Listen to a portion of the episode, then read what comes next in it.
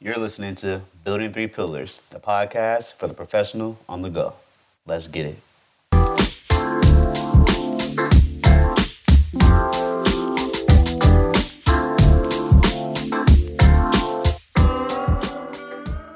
Episode of Building Three Pillars. I'm your host, John Waters. I hope you all had an amazing weekend.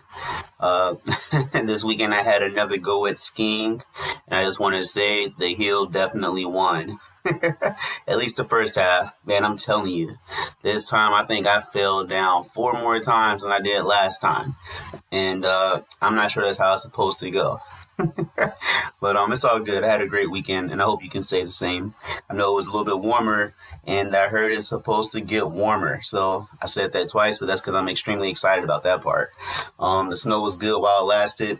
I definitely found something new to look forward to when it does snow, so that does make all the difference. But um, yeah. Moving on, today's episode is not going to be so much about the snow. Although I'm going to warn you, I will bring it up a little bit later. All right, so today we're going to be talking about leaving it there. What exactly are we supposed to be leaving? Well, it doesn't really matter, to be honest with you. Um, the point is, we need to leave it there, and I'm going to be talking mostly about you know those bad experiences, um, those those things that occur from time to time that make it inside our heads and make us feel like we just should stop where we are and give up on the goal altogether. All right, so I was watching. Now, when I say watching, I don't really sit down and watch anything fully when it comes to sports. But I was looking through some highlights and some clips, and I was watching recently uh, Scottie Pippen. I know usually when we talk about that era, we tend to focus on Michael Jordan, but I was focused on Scottie Pippen. He wasn't, you know, the biggest name, but he was definitely there and he definitely contributed.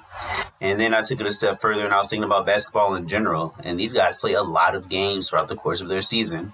And I was wondering, like, man, how do they stay motivated? You know, because they don't win every game. They don't have their best game every game. I mean, even the bigger names like LeBron James, he doesn't go out there and kill it as far as winning every single game, but they come back. And um, I don't know. To me, that's just amazing. Like that's interesting to me. How do they go out there and lose and come right back out the next day and expect to win? Like they expect it to go their way. They expect to have their best performance. It's like the day before it didn't even occur. It doesn't matter anymore. They learned their lesson and they're back at it again. And I was thinking, why can't, you know, the average person apply that to their life? Why is it when we hit a roadblock or a milestone, or maybe not a milestone because that's a good thing, but when we hit a setback, we stop in our tracks. You know, it's like, oh my God, I can't go on. I messed up. The world is against me now. You know, nothing's going to go my way. And I just find that very interesting. Um, again, sticking with the idea of basketball, uh, I know it was super popular. I want to say last year. It probably happened the year before, but again, I'm not always up to date on these things. But I know it was this uh, clip of this college basketball team, and I don't know what the situation was, but it was these two guys are on the same team, and I'm assuming this other guy must have missed a shot, or maybe something you know happened that didn't go his way potentially. But his teammate came up beside him and he had him lift his head up. I just thought that was so interesting. Like that was probably the dopest thing I'd ever seen in sports. Period. Like this guy came out of nowhere, saw his homeboy looking down, yo, lift your head up, and I was like, wow, that's interesting to me. So in the gym, um, when my guys are tired, shoot, even when I'm tired, you know, and the workouts just so happen to be kicking my butt, or it's kicking their butt, and I can visually tell. One of the first things we want to do is bend over to catch our breath. You know, we just want to look defeated, like, oh god, I hope this thing is over soon. You know, looking at the clock, seeing how many seconds we got left, realizing we still got a whole two minutes. You know, we're all breathing hard. I'm talking about my Saturday morning classes. Yo, sometimes those things get intense. Like even I'm looking at the clock, and I made this crap up. Like I made, I wrote the workout. I know what's gonna happen. I'm like, dude, we still got two minutes left. Whew. All right, here we go. Game time. You know, because for one, when you're in charge, you know, you can't just be sitting there looking all tired and winded. Like, they're looking at you like, oh, if he's tired and winded, shoot, maybe I'm tired and winded. So, but anyways, I have the habit of walking around saying, yo, keep your head up. Don't let them see you tired.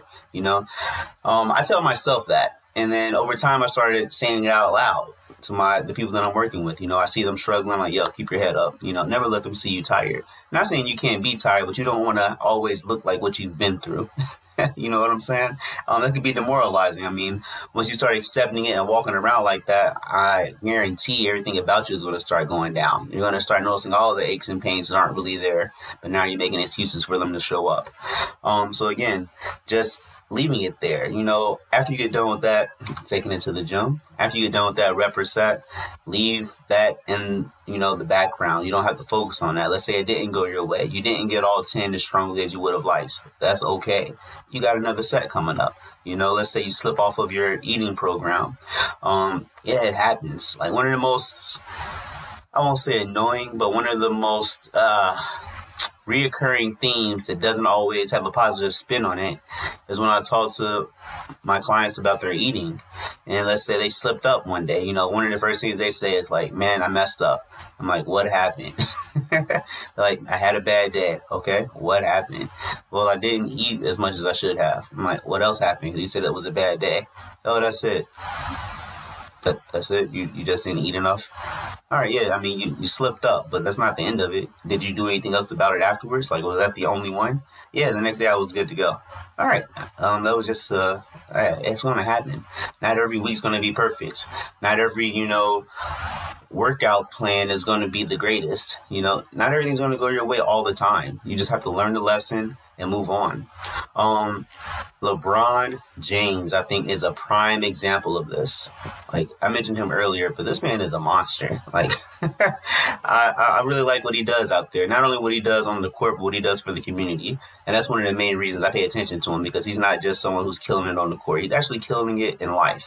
But moving on past that, or maybe zooming into that, um, I noticed that no matter what team he was on, he always brought the energy. You know, it doesn't matter if he was on a team that wasn't doing great, he was still the same LeBron. He was still like, damn, we can win. He still believed he could.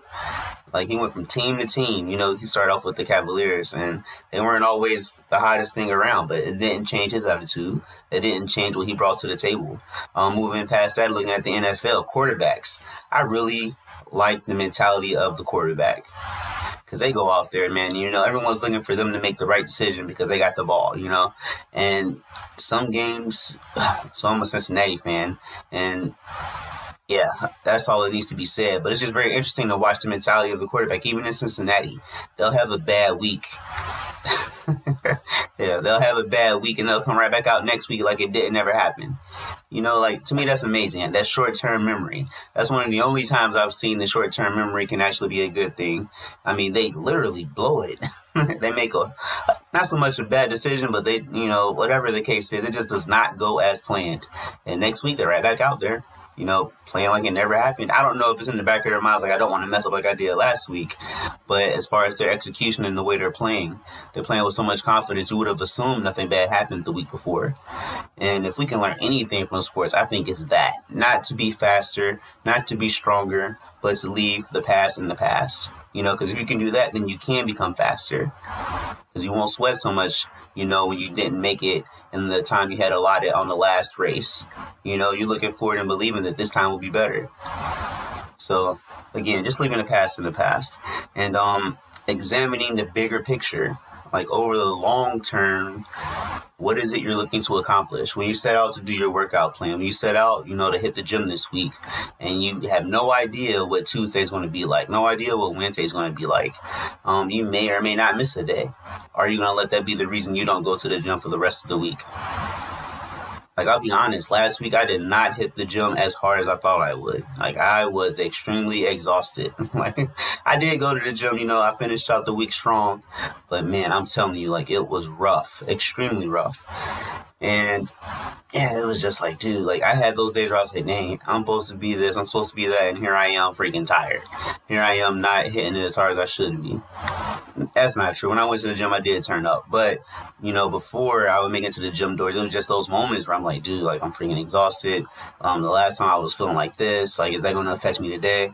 But at the end of the day, as long as you walk through the doors and you handle it, it doesn't really matter too much what happened beforehand. The point is, you're here. So this week when you're getting tired, you're trying to figure out, man, do I still got the energy? Do I still got the juice? You're already here. Yeah, you got the energy. Yeah, you got the juice. You just got to go in there and do something with it. All right, so that's the overall thing. this week when those crazy demons and crazy thoughts are entering your mind and you're starting to feel less than the amazing person you are, realize you've already done something. You've already made it this far. You've already took those first steps. And if this is your first time taking the first step, guess what? You already made the decision to do it. And that's more than can be said for a lot of other people. That's more than can be said for the old you. And if nothing else, that's something to be proud of. All right, so that's gonna do it for me, guys. Again, keep your head up. Um, don't sweat the small crap. Leave the past in the past, and uh, keep pushing. Because as always, your greatness awaits.